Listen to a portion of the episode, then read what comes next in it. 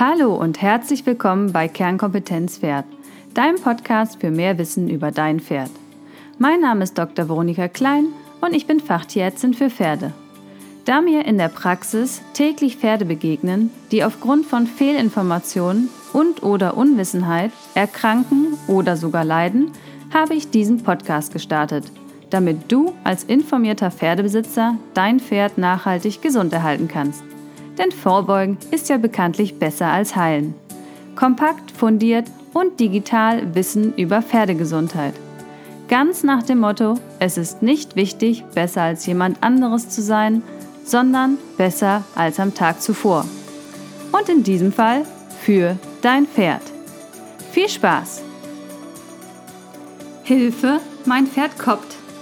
Das ist leider nur eine von vielen Verhaltensstörungen, die unsere Pferde zeigen bei unsachgemäßer Haltung, Fütterung, unangemessenem Training oder Umgang. Wir haben ja in den letzten Wochen viel über Risikofaktoren gesprochen, die zu Krankheiten führen können. Und auch Verhaltensstörungen sind Krankheiten. Beim Mensch würde man von psychischen Problemen sprechen, die durch einen Psychiater und manchmal auch entsprechende Medikamenten behandelt werden.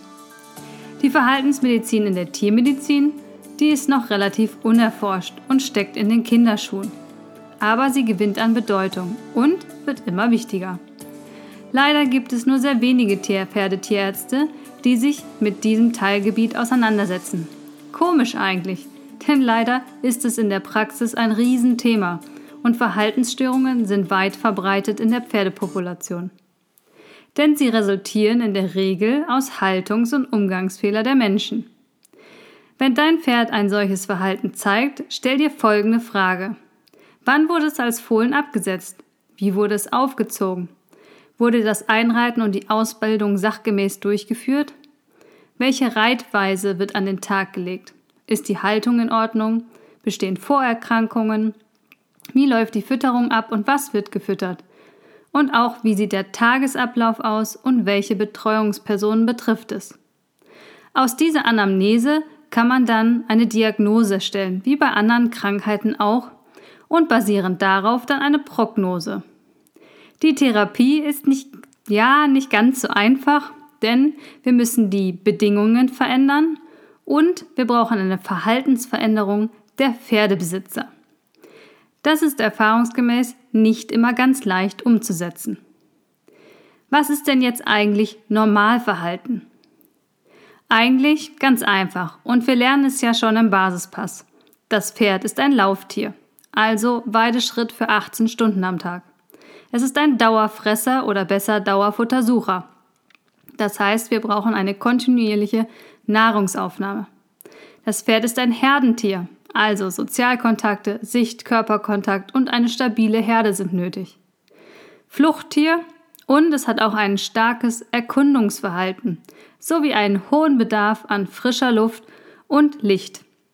Denn es ist ja ein Steppentier. Unter diesen Umständen kann das Normalverhalten ausgelebt werden. Interessant wird es jetzt in Konfliktsituationen. Was macht das Pferd eigentlich im Normalfall dann? Dafür gibt es drei Verhaltensweisen, wie das Pferd reagiert in einer Konfliktsituation. Da haben wir erstens das ambivalente Verhalten, zweitens das umorientierte Verhalten und drittens das Übersprungsverhalten.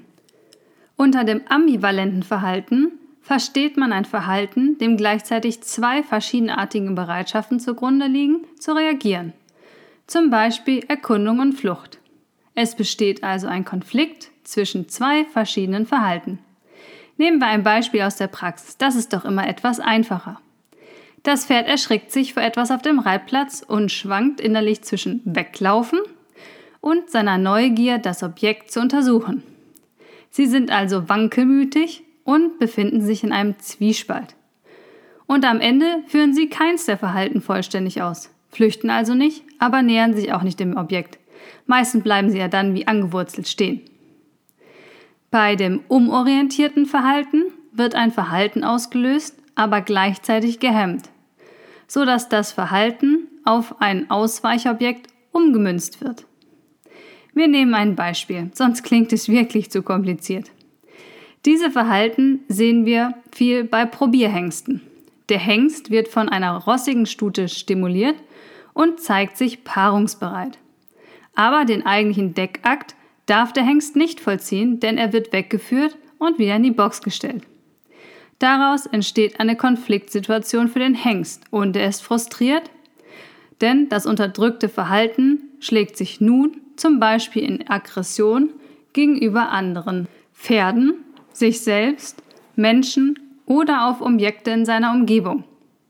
Einige Pferde fangen zum Beispiel an, sich selber zu beißen und zu verletzen. Dann ist es höchstens Zeit, etwas zu unternehmen und nach der Ursache zu suchen. Als drittes haben wir noch das umorientierte Verhalten.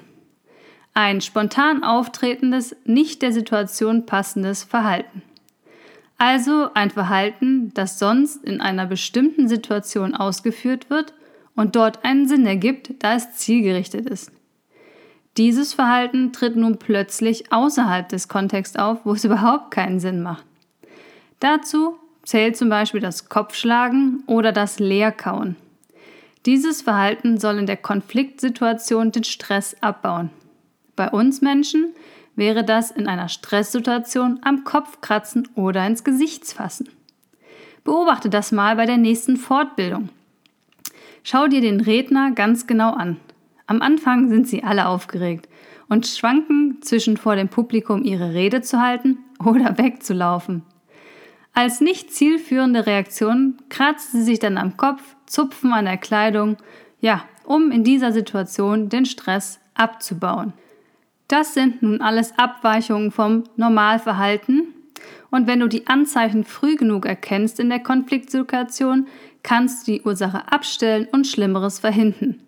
Dieses Verhalten ist also zum Stressabbau in einer Konfliktsituation gedacht. Geschieht aber die Ursachenabstellung nicht, entsteht daraus leider ein Problemverhalten, das sich einteilt in ein unerwünschtes Verhalten und eine Verhaltensstörung. Die Anpassungs- und Bewältigungsfähigkeit ist sehr unterschiedlich zwischen den Pferden und hängt sehr vom Interieur, also vom Charakter und dem Temperament der Pferde ab. Wie schnell ein Pferd bei schlechter Haltung, Überforderung im Training und unfairen Umgang eine Verhaltensstörung entwickelt, ist nicht vorherzusagen und wie gesagt sehr, sehr unterschiedlich. Unerwünschtes Verhalten weicht vom Normalverhalten ab und stört vor allen Dingen den Menschen. Ursachen sind, wie gesagt, Überforderung, Angst und Schmerzen beim Reiten, schlechter Umgang, fehlerhafte Haltung und häufig auch Langeweile durch die eingeschränkten Möglichkeiten. Es fehlt Sozialkontakt, Bewegung, Erkundungsgänge und Spielkameraden.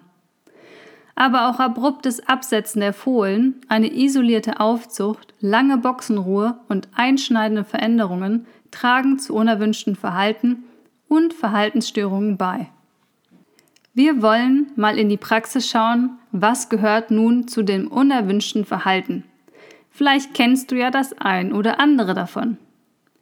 Wenn das Pferd Schmerzen beim Reiten hat, möchte es diese Situation vermeiden. Also lässt es sich etwas einfallen. Zum Beispiel kann man es auf der Wiese nicht mehr einfangen. Schmeißt den Reiter runter durch Steigen oder Bocken.